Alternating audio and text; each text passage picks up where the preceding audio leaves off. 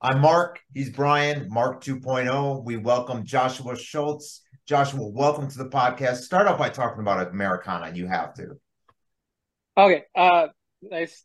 Uh, thank you so much for having me on your podcast. So, Americana sure. is a neo Western film. The way I kind of describe it, it's kind of like if you took Yellowstone and Sons of Anarchy.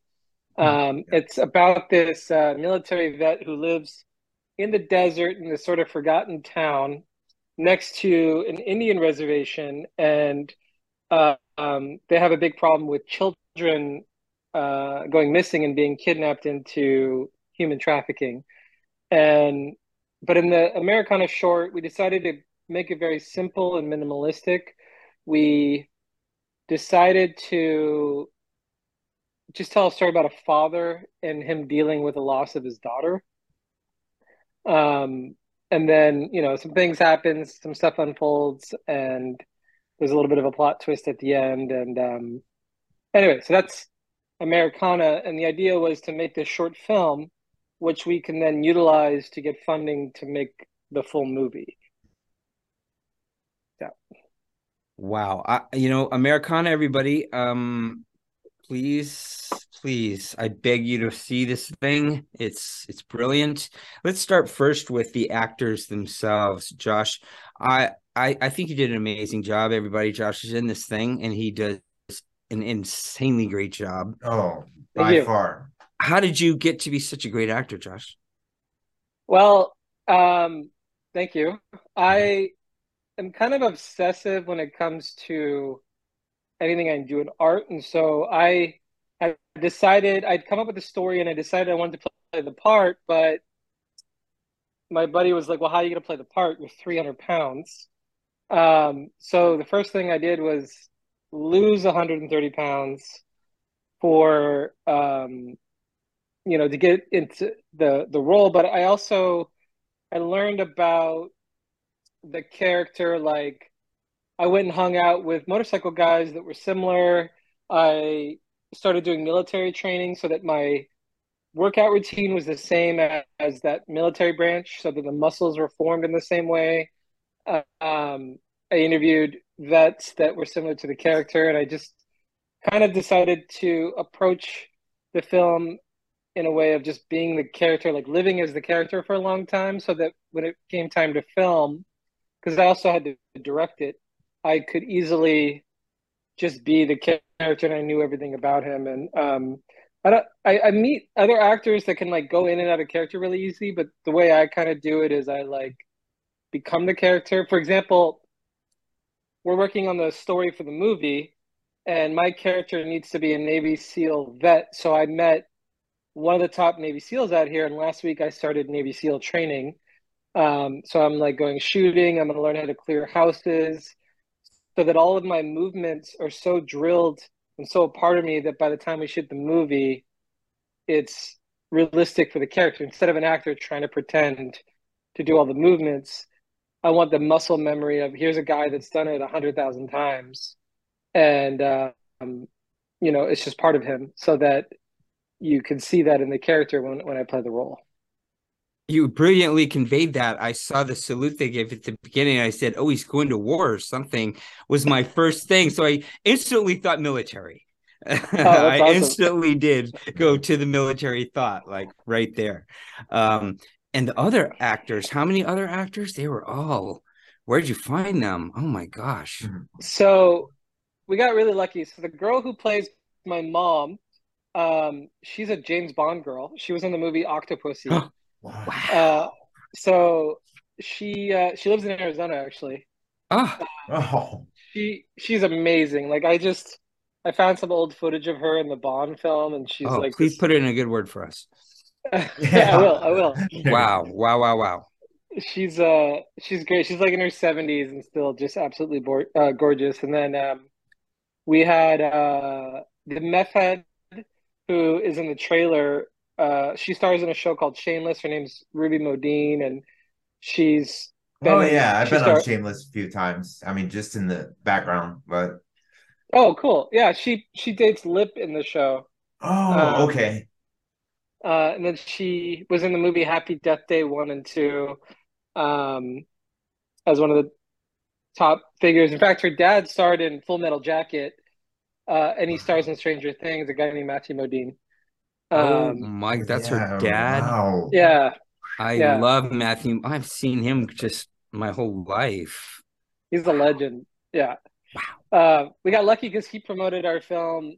she uh, was really good, intimidating. So I was just like, oh my goodness. And I- and that that guy and her boyfriend, who was that? Who was that guy? His name is Ty. Mm. Uh, I can't. It's funny. He just texted me. I can't totally um, pronounce his last name. It's very long, but he um, he was in Hawaii Five O. He's from Wow. Hawaii.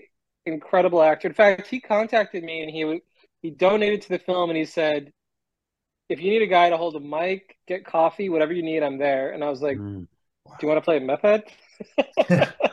Oh, Awesome. oh, perfect. and he was like, "Fuck yeah!" you chose him because he volunteered. Yeah. Well, he was handsome too.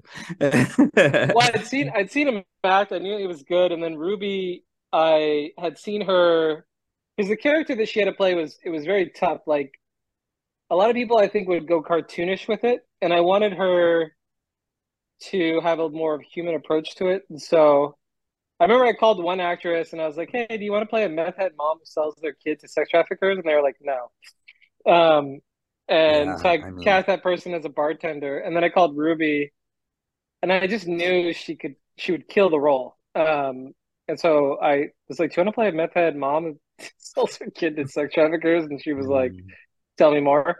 And so I went into detail about um, the character because I actually had spent time when I was younger with meth heads, uh, helping to get some meth heads off of meth, and it's a very disgusting, terrible drug. And so when I was building their characters, I had a lot of experience with meth heads, and so um, I think she liked that, and I, I I realized like a meth head this mom is still a human, still a person, but she's been overcome by this chemical that's creating a new personality, which I called the chemical personality.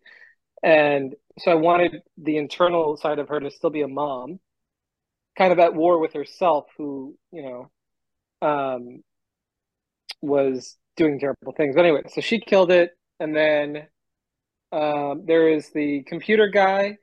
His name's Rich Paul he was in um, Sons of Anarchy, and he's in a new show called The Terminal List with Chris Pratt. Um, Oh, we know Oh, the here we go. well. Wow. Yeah. love that show. But I I met him at a party, and he's a real military vet. And actually, it's funny that the meth head guy and him and I were all hanging at the party, and we were just chatting, and I was telling him about my film. And so when I got the green light to make the film, I instantly thought of Rich, and I texted him, and uh, I was like, "Do you want to play this like military vet who hunts traffickers?" And he was like, "Fuck yeah!" Um, and then um, the guy who plays my brother, his name's Travis Mills. He is actually a really famous singer. He has a band called Girlfriends. Um, he has like Travis Barker from Blink 182 on his drums, and um, he's got Huge his own. TV show on MTV. Yeah, so wow. Wow. Travis is like makes great music, and we met because uh, his label had hired me to photograph him, his band, and um, great actor. In fact, he was on Good Morning America to promote his new MTV show, and then got rushed out to, to my set to play my brother, and uh, um, so we had to arrange the whole filming for that, and then. Um, the girl who's singing in the bar, who who runs the bar, her name's Haley Reinhart. She's on from American Idol, um, and she had a really famous song. She did an Elvis cover for "Can't Help Falling in Love with You" that has like four billion streams or something. It like Wow. Blew up. They played at the Super Bowl. Um, God, who else? Oh, my co-star Renine Pedro. She, I needed an indigenous actress, and I had. I had originally an indigenous actress from uh, a TV show I like, but at the last moment, they had to leave town to go shoot a movie. And so I recasted that role in like four days, and she came in and killed it. Um, and the sheriffs. So one sheriff is a guy named Zach Sudfeld, who is actually one of my business partners, and he played for the Patriots. He was a big NFL star. He played with Tom wow. Brady, and he retired and wanted to get into filmmaking. So he was one sheriff, and the other sheriff was an actor named Andrew Walker, who was a big Hallmark actor. Um, I know I'm getting important people. Uh, you know a lot of really famous. You really people. do. Well, I was lucky because I've been photographing and directing music videos for years, so I I was lucky that I had a lot of artists that trusted me because they had, you know, I made good quality stuff for them, and so. Well, that part ain't luck. You made quality stuff. I mean, if you say you're lucky, did you get into that in a lucky way? How did you end up doing that? I How did you get so a, lucky? In a lucky way, I, I would say that's funny because you say luck, but if I knew the amount of work and pain and suffering that I was going to go through, um, I might have chosen a different profession. Uh, but too uh, late. when I the way I got into it is I was I had a normal job working for a business. I was a business consultant, wore a suit, no beard. Um, I wasn't happy, so I quit, and and I was trying to figure out what I wanted to do in life. I knew I wanted to be an artist in some way, and I met this guy who was a photographer and a director, and he worked with some very big people like Paul McCartney and U2, and um, so I lied to him and I said, I'm an amazing producer. I didn't even know what a producer was. And he was like, Great, I need to produce a music video for this band called Incubus. Um, oh, wow. So my first project was How many times did I sing them in a karaoke bar? Oh wow, I love them. But I barely knew the band, so so I produced this music video, and I'm literally googling things as he's asking me. Like, I need this person. I'm like, I know the best guy, and I'm like, what is this? And um, but because I have business background, I knew that it's not fake until you make it. It the real saying saying or secret to success is always deliver. Um, and so I learned how to do the job. I did it well, and I saved the production a lot of money. And we made a great music video. For example, like we were going to shoot an underwater scene, and Fox Studios wanted like I think twenty grand or something and I went to my old high school water polo and I got them to give us their pool with an underwater viewing area for like 300 bucks. Wow. Um, and then we shot the whole sequence at my old high school. um, and then a week later, he he had lost a camera guy for a project, and he was like, "Hey, I got to go shoot this documentary with this band called the Band of Horses, and uh, one of the Beach Boys, the guy named Al Jardine from the Beach Boys." in the Beach Boys studio, you know, six hours north in a place called Big Sur. Do you want to come? And I, I went and I learned how to use the camera.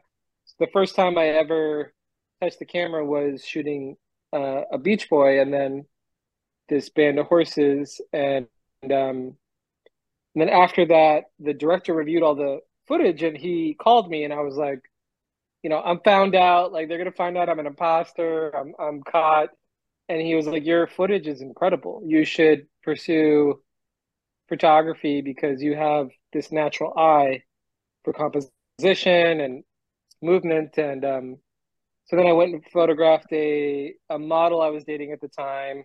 This was before Instagram, and I posted the photos on, on Facebook, and it I got a bunch of bookings. And then a year later, I, you know, was shooting for Rolling Stone and um, Vanity Fair and all these magazines back when they were relevant. Um, and then I started after Rolling Stone. I started shooting a lot of bands. Um, you know, either doing the press or album covers. Um, and I really my favorite was shooting bands because I love music and they're really fun to work with. And then from there, I got into directing music videos, and um, I had seven music videos become the number one trending on YouTube in the world. Um, how and many? Then seven. seven. Seven in one year. Um, and then, which was 2018, Whoa.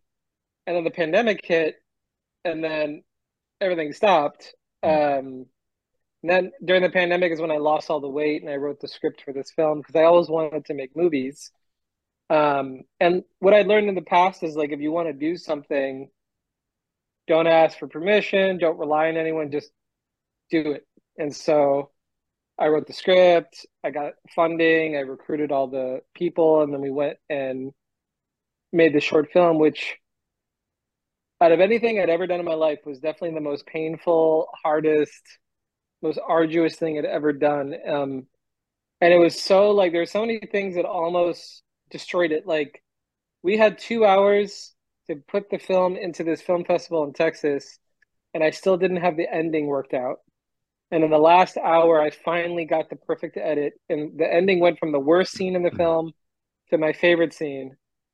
Um, and then I sent it off, and uh, you know now we're trying to work on the movie, but it was like it was hell. Like I was getting up at three or four in the morning to edit all day into the night, and um, uh, anyway, so it's it's luck in terms of certain things, but I think if you want to be an artist, you really need to understand that you're not going to have any other life. Like you're just you have to truly enjoy and love what you're doing because you're going to work your ass off all the time and yeah it was good editing and you know what i said to mark i said you know it what he left out what he didn't do was brilliant you know, I he just. So too, yeah. I thought he. I. I was like, oh, they're gonna go get him, and then and then and then I'm like, oh yeah, that's really not even necessary. I mean, I was no. so fired up at that point. I'm like, yeah, let's go right him. There you know, I'm like, whoa, okay, calm down. This is just like, and I'm like, but this would make an amazing, you know, especially if they got guys from, uh, you know, Chris Pratt is there. No, I'm just kidding, because I'm so, uh, I'm so all about the the military just going in and just fucking ending that shit forever. Well, what's cool is the way we're structuring the movie without giving too much away. Um, it's a little bit of a love letter to America because you have this town, you have military vets, you have the Indian reservation nearby, you know, you have the cops, you have motorcycle gang, um, you have all these different people, walks of life, who all have different opinions, and you know, I don't want to make the movie political at all. Um, the real message is like, no matter what anyone's background is, they all can get on board with the fact that like kidnapping kids for sex trafficking is not okay. And in the end, there's sort of this unity of people having to like come together and banding together and becoming a strong force in order to overcome the bigger evil, which is these traffickers. Um, and you know every character has their character arcs and um, i'm showing a lot of military vets in the film. In fact i'm going to put real vets and real you know navy seals in there. Um, but i don't want it to be one thing. Like the military vets are going to be these victims that are all wanting to kill themselves. There will be some that are suffering but then there'll also be vets that are like badasses and doing great because they're all just humans that are trying to um, live their life with you know the trauma the things that they experienced. And um in a way that's sort of a message to everyone because like we're all trying to survive life is fucking hard it's tough and really we should be banding together and helping each other survive because just the fact that we you know make it through this life is a miracle um and then on top of that if you you learn things like warfare and things that are designed to be a protector to go out and save people that need saving. Um, I think the military guys I met are incredible. For example, um, I'm in Florida right now, and I've had a pretty good experience, but I ran into some um, insecure bros in trucks who were road raging with me and like cutting me off and trying to get me into a fight. Ironically, I'm a lot bigger than them. But the Navy SEAL guy, one thing he trained me was your job as a protector is to de escalate things. Mm. So you need to avoid being in a fight, which I hated because my ego was like, you know, I wanted to make these guys wrong and yell at them and um and I was just trying to de-escalate and uh but then you also learn like he said you avoid a street fight at all costs Like you run away is your best defense, get out of it, whatever you can. Because no one really wins in a street fight. But if you're in a situation where you have no choice, then they teach you how to take it from zero to 10 in a second, and then the fight's over. Mm-hmm. But their Smart. mentality is not this like ego driven, um, it's really this controlled, even mindset. Like they were telling me, like outbursts and anger is a sign of weakness. So you learn how to manage that within yourself because, um, you know, you're a protector. So say in this film you have a little girl that's been trafficked. Um, it's more about strategy and planning and how do you take down the evil and not let them utilize your emotions um, you know for them to to break you down anyway the training has been interesting because i thought i was just gonna like learn how to shoot guns and like kick ass but it's a lot of um mental as well I can't wait to see the full blown movie. That's going to be so good. oh my gosh. I want to see it already. So, you know, congratulations. You know, you say you lost 130 pounds like it was nothing, you know, the movie was the hard part, you know. So, how, how'd you do that? How'd you well, finally say that's it, man? And and and what'd you do to to, to lose all that weight?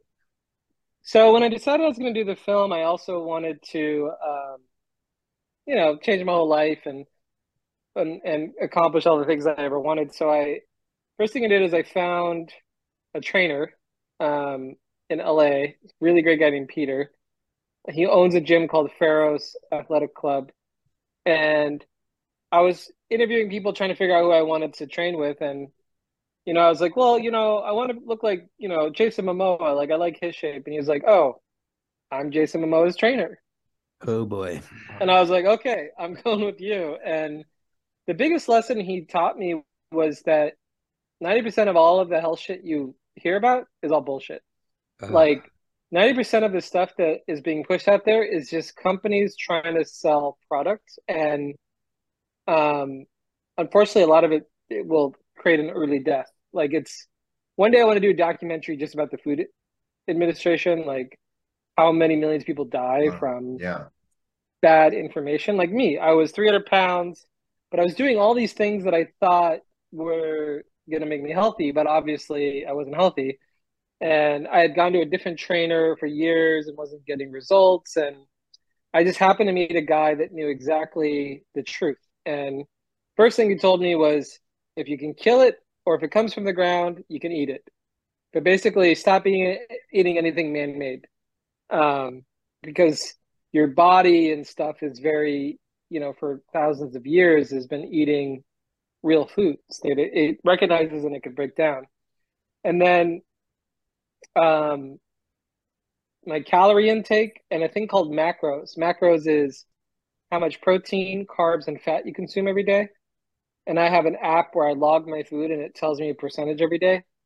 So he just had me monitor my calories.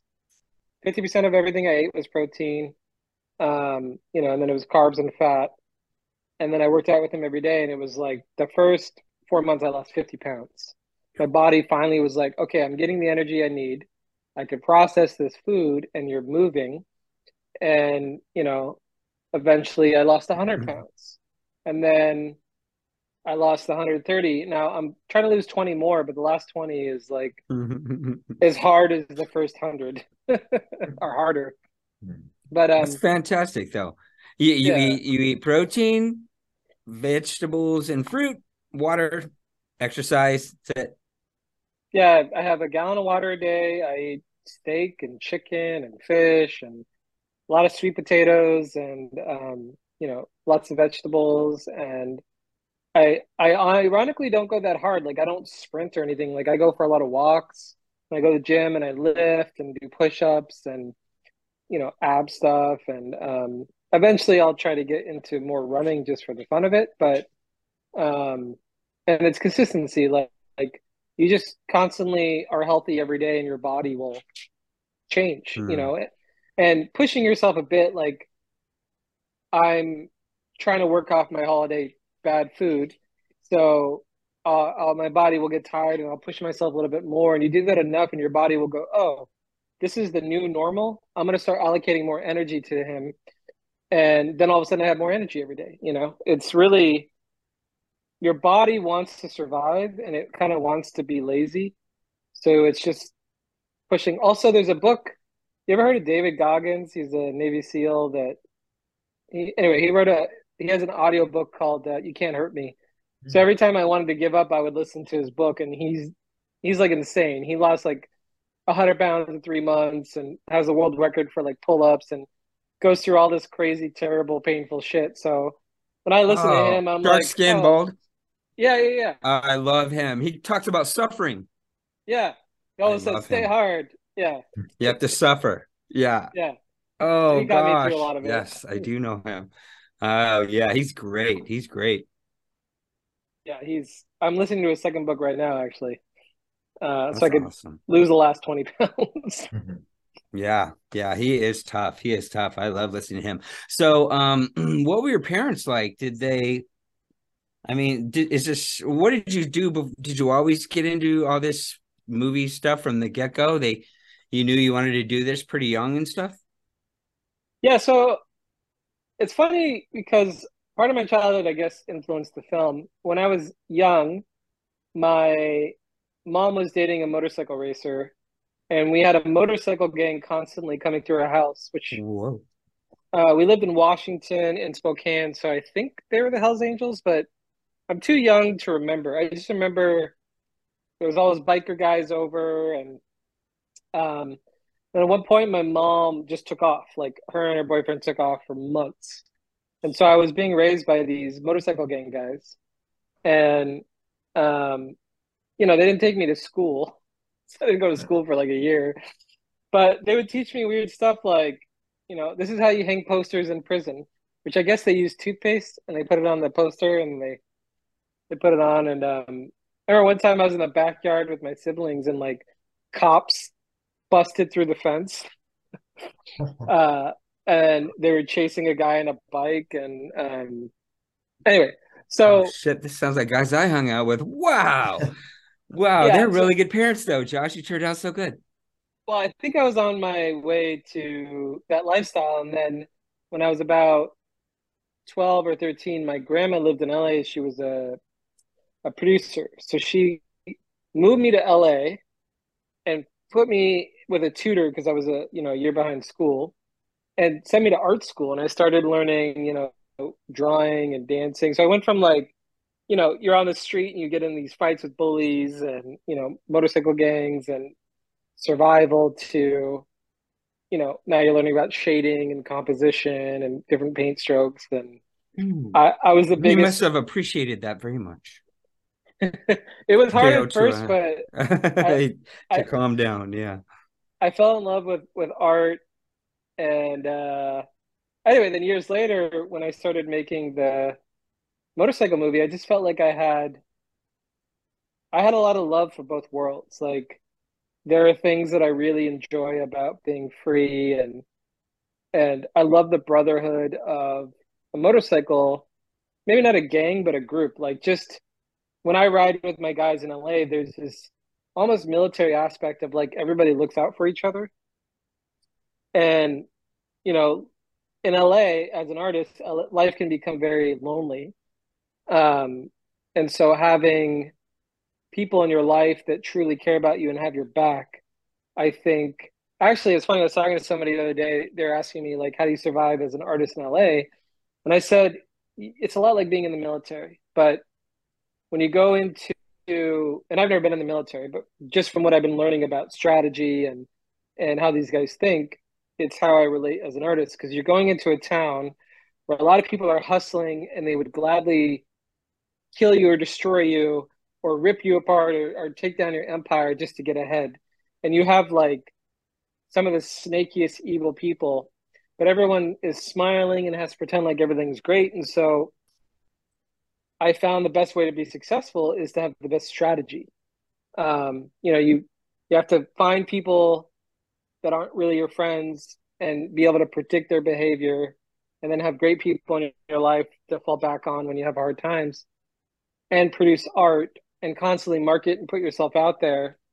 Um, anyway, so I, there was just things that I liked about uh, the motorcycle community and the military community and and even my friends in LA, and I kind of found a common thread amongst all of them. You know, sort of this um, brotherhood or family uh, unit in, in, order to survive uh, hell. Anyway, I think I went on a. What got you out of LA? Oh, that's I was cool. in LA that's for kind of ten years. Why did you Why did you leave? So I was born and raised in LA. Um, I spent a little bit of time in Washington when I was with my mom, but I left because I shot the short film in April, and as soon as I shot the short film, I was like, I don't want to do anything but make movies. Um, which means like I don't even want to go shoot projects to pay me so I pay my bills. So I was like, I'm gonna just get rid of my place and move to Florida where I have family and I could just work full time on editing. And then I also drove across America and met with people in different states in the movie industry. Um, and I just needed a mental break because I don't know what happened, but when the pandemic hit, it seemed like a lot of people just lost their minds. Like murder went up 300%, crime went through the roof. For some reason, they're just letting everybody out of jail. And um, I don't like to get too involved in politics because. No, neither do um, we, but we get yeah, where you're coming some, from. We get exactly. Yeah, we're gonna agree with you though, definitely. Yeah, I can only I only know what I experienced, and um, I mean, for the first time ever, I was getting like somebody try to jump me in Hollywood. Wow. Um, okay. Another guy followed me, and um, you know, I have all of a sudden I had to have a taser every time I walk my dog. Um, and as an artist, This was in Hollywood, or where was it? That was in Hollywood. Um, but even like every time you got on the freeway, like I remember one time a guy cut me off, so I honked at him, so he followed Wow. me for miles, threatening to murder my family, and I Did ended he? up I ended up pulling up to the cop station, and I never seen Uh, anything like that over there. Wow.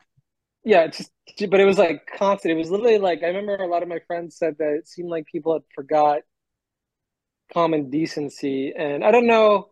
I have a theory that sometimes when you when there are politics and things and people are pinned against each other, there's a certain amount of hate generated. And um, but most importantly, as an artist, I was I just felt like I needed an environment that was very uh, not charged up and full of anger and Hmm. hate in order to create. So I, I came to Florida and like I live next to a tropical island and it's beautiful. That being said, I'm moving back to LA probably in like a few weeks. Oh, Um, you are. But I was Wow. I was able to get out for six months, but I just have so many clients. I'm just going to set myself up.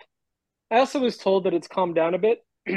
Okay. Um, but I also, my mindset is like, I'm going to war. So I'm going to organize myself and prepare myself. And, you know, if I walk my dog at night, I'll have a taser, you know, in case I get jumped. And, um, you just got to be in the right frame Yeah. of mind. Yeah. For me, there was definitely things that, and I'm with you. There was definitely things that I loved about LA. Like even I, I didn't do like working on TV like as my primary thing, but when I was working on shows, uh, what got me out of that is it was all one sided and it was political, and it was Yeah. the same thing over and over, tearing down statutes, this that. You're getting booked as that. Whereas before, I'd be like pedestrian, detective, you know, uh, concert goer, you name it, all all different things, and then it was just one side, And mm-hmm. I'm like no, it's not for me. Me, it was just so expensive. I'm like, no, you know, yeah, that was my reason for getting out of LA. it's ridiculously expensive right now. I mean, in Florida, what I really like where I am, it just seems like people are more concentrated on quality of life. And I- I also found that in Texas. When I went to Texas, there was like all these people with beautiful houses, great families, eating well, and then also doctors. Like I was sick when I left LA. I had a stomach infection, and it would have cost me like I think 20 grand at least in LA. Wow. In Florida, I got basic insurance. I found an incredible doctor. He did an amazing surgery. Whole thing was 130 bucks. oh I was just like, Yeah. Gee. my gosh. like I would still be in debt right now in LA. Uh, so you know, but I also part of me, it sounds cheesy, but part of me when I go back to LA, I want to create a group of really great people and maybe try to steer things back towards sanity in LA. Like, Yeah, common sense. I think those go. people are there Yeah. waiting for you.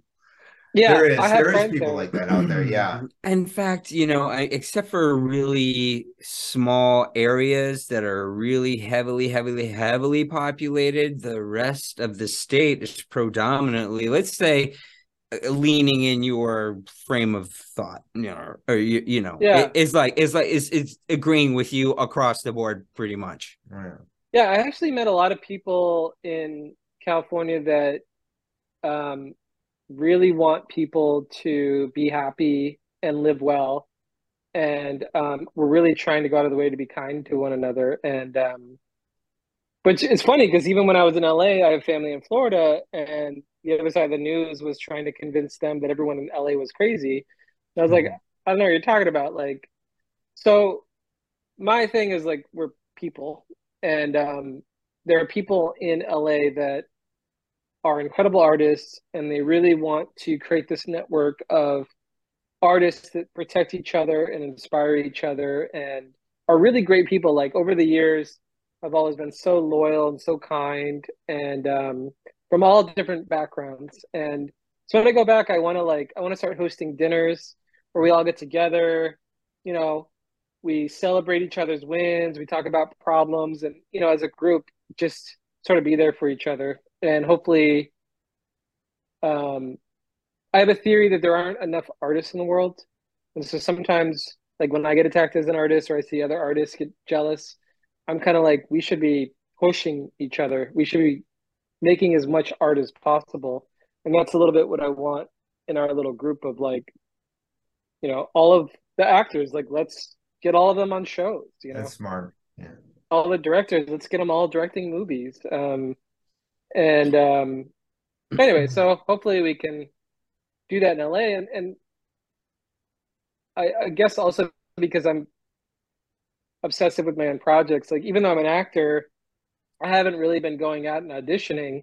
I've just been writing and making my own projects because um, I also love directing, and I love being in the editing room and playing with the, the footage and you know coloring and sound and score. And one day, hopefully, I'll start doing projects that aren't my own.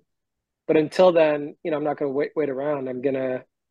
I've already got three more movies that I want to do. So after I do Americana, I got um, two westerns and a modern day one uh, that's very sad but really beautiful, and uh, and then a serial killer movie. So You know what I think is happening, and it's kind of represented what you're saying, and in your film too, is like we're trying to push the evil and corruption out of everything. And it's Yeah. in everything. And it's Yeah. in the it's in our art. So we're using alternative measures across the board, whether it be alternatives to media or you know, companies, big companies or, or you know, government, even, you know, God, it's everywhere, Josh. What are we gonna do? Hmm. Well, I think it's two things. I think um, I think it's always been there, but now with social media and how informa- information is passed, it's a lot more obvious um, when things Like are we're shining light on things, you mean? Yeah. Um, like I remember I was like, God, everything's so terrible. And then I was watching some old documentaries of the 90s and I was like, shit, I didn't know all that stuff was happening.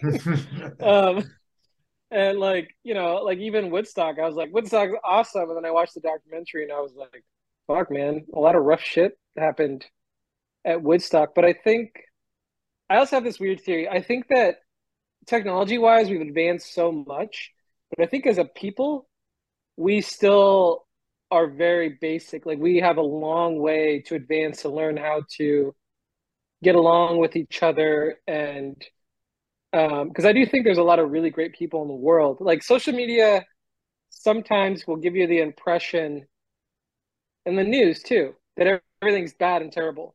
But then when you actually go out in the world and you meet and talk to people, it's not like that at all. It's like if you had one friend who was always a piece of shit and always told you terrible, negative stuff and made you feel shitty, that's the whole news. like they're they make money.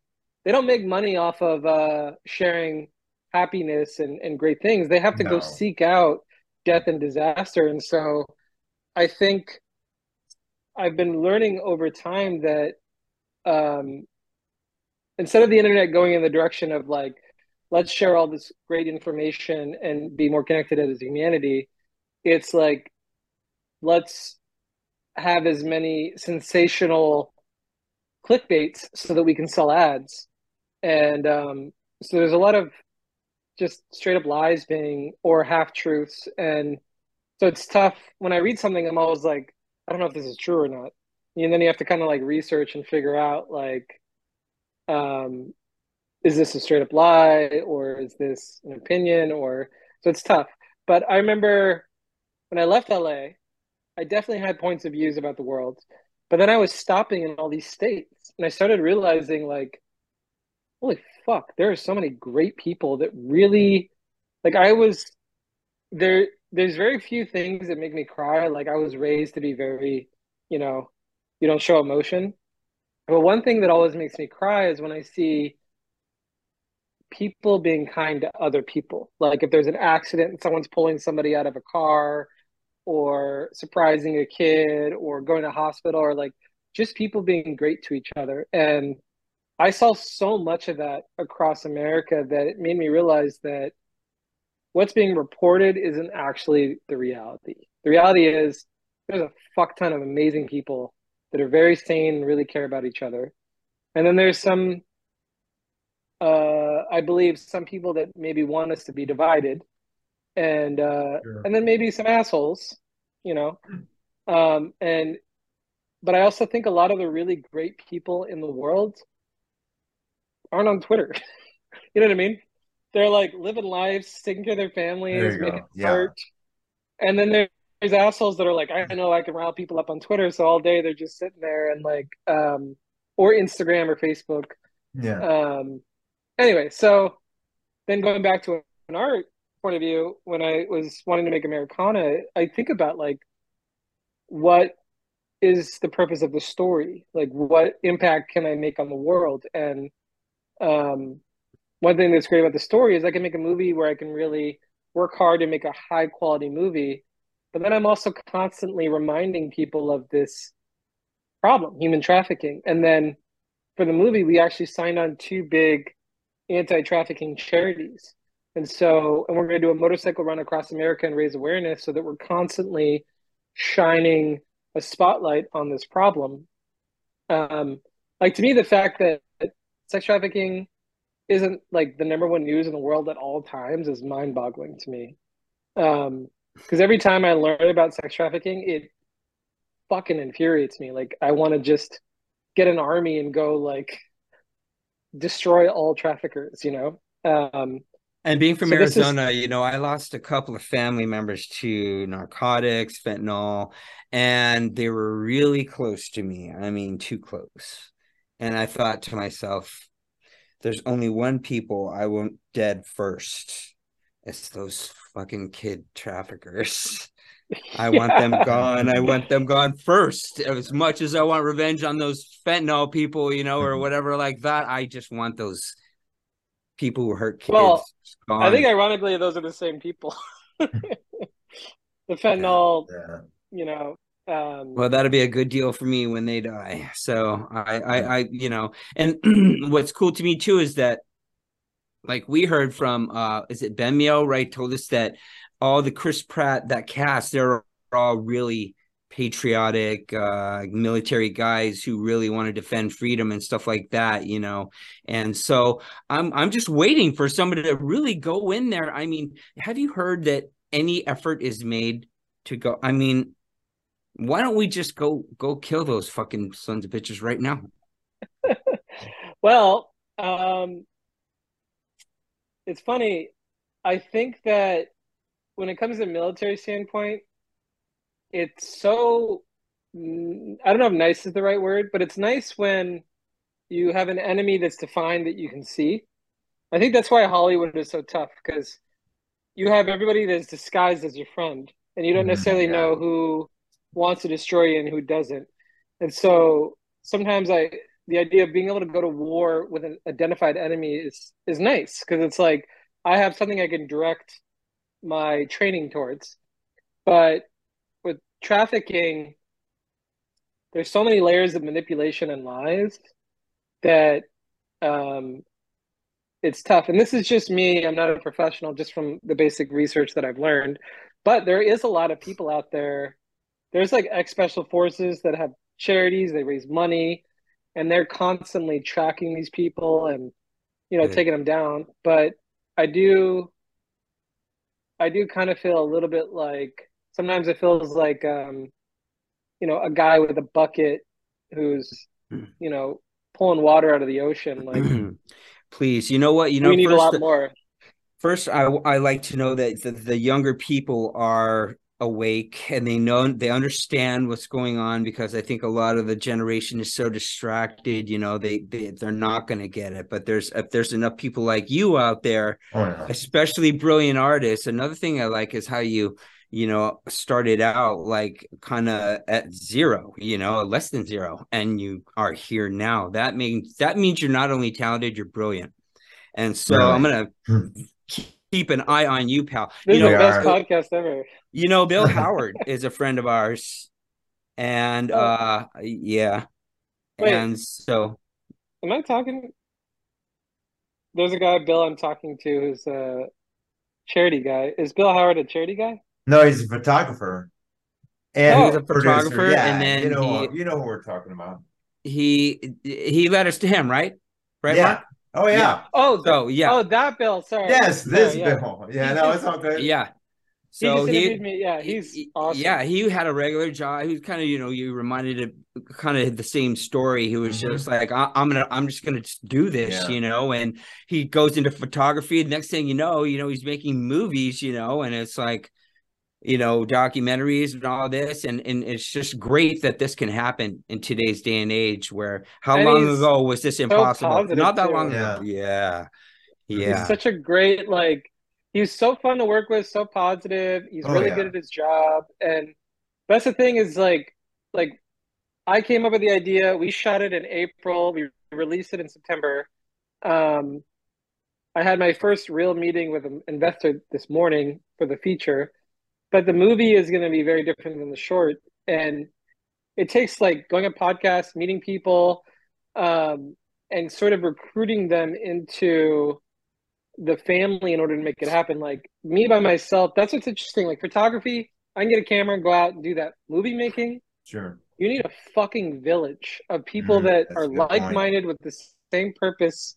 And if you don't have that, then you ain't making shit. And so I've been lucky that I met a lot of incredible people that push this forward. But Sure. like you when it comes down to the movie, like we're gonna probably need your guys' help to promote it and Yeah. um That's what You we're know what I counting on. We would love to be a part of it. That's of why that. we do this. Exactly. Yeah, we love that. That was my next thing I was gonna say. But you, you're so resourceful, you know, and like you got that thing done at your high school, and that, it reminded me of Bill. They got this TikTok guy in- acting, and then they got into this courtroom and used real stab and everything Yeah. to shoot it in I'm Like shit, man, these guys are Unreal. smart, man. And you're exactly the same, you know. And I'm You like, are. man, these guys are onto something. This is true art, you know. Forget all that. You know, I'm, s- I'm kind of sick of Hollywood. You know what's weird is I think the popularity of things like YouTube go beyond network TV. It's something they can't achieve, No. and they'll never be able to achieve real, real content and real entertainment because I just think YouTube makes me laugh like network TV almost never. Maybe once in a blue moon, but man. And Well, I'm just I think glad one thing smart that- people like you are in the in the forefront and doing Yeah. that. You know, I don't want a bunch of crazies getting a hold of Mhm. this wonderful thing and just letting those horrific things continue in the world, Josh. And man, thank you for making Americana first because it Oh, hit yeah. hard. I was tears 10 minutes Mhm. in. I was like, That's oh my. Oh yeah. Same God, oh my. God, this is hurting me. And I, I, I was like, oh, it's over. No, I need more. So don't stop. Don't stop, Oh, please. yeah. No, no, I loved it. Well, I loved it. I think everybody wants good content. So I think if you make good content, people are gonna watch it. You know, like the Mhm. terminal list. I remember it was getting attacked and um I so I watched it. I fucking watched that show three times in a row. It was so good. I watched it in Oh, one day. I watched all eight. I blew off everything. I shut my So phone off. I'm like, oh my God. and I was like, and I heard that there was going to be a second season. I'm like, oh my! God. I hope so. They, Yeah, there Benio is. said, Oh Daniel yeah, said one, they one were of the doing guys it. that was in Oh, one of the yeah. episodes said, yeah. "Oh yeah, Fuck yeah." yeah. I um I weirdly uh for training for Americana, I went to a gun range. I think it's invite only. It's called Taran Tactical. It's where they train Keanu Reeves for John Wick, and they're like the top in the world. So they were running me through this course, and there was this guy there named Jack Carr, and um, I was like, "What do you do?" And he's like, "I'm an author, and you know, I'm ex SEAL or whatever." And I'm like, "Cool," and he was rad. And then months later, I saw that he's the fucking creator of Terminal List. He wrote. Oh yeah, that's right. I You was know like, what's weird about you, Josh? You seem like someone who's already got limitless resources and millions of dollars. But I you know. I I know you know No, all I these know. people, and you're throwing out these names. And I'm like, it's only probably two, a couple more hours, and someone's just gonna go, well, just give this kid anything he wants. I mean, uh, your I, I vision mean, I hope is just so. so. clear, and and you know so many people. Wow, please just let us. uh yeah, let us help you in any way we can because you Sure. are a treat to talk to. Um, and I would be proud the to best be fucking involved. podcast. so much. oh, I don't know if I could cuss. No, Best you're podcast. fine. You're good. But Yeah. any any way you uh, you know we, we we've had you here for an hour. How do you want to Yeah. how do you want to put a cap on this whole thing, Josh? oh, uh, so I just started my own podcast. Um, it's called the Joshua Schultz Podcast. Yeah. Great- Send great us the link. We'll we'll add it. Yeah. yeah. Okay, cool. Everybody get over there and subscribe. Yeah, and then and then when this is out, send it to me. I'd love to promote it. So We will. Yeah, we're all the way. de- definitely. And how can everyone watch Americana? Everybody, you're gonna you're gonna love this. we'll, we'll put it in the description? oh yeah, of Yeah, course. perfect. Yeah. Of course, yeah. All right, so Perfect. get over. Everybody go discover so Josh much. like we did, and Thanks thanks, bro, for coming. All right. Appreciate it. Yeah. Dude, thank you so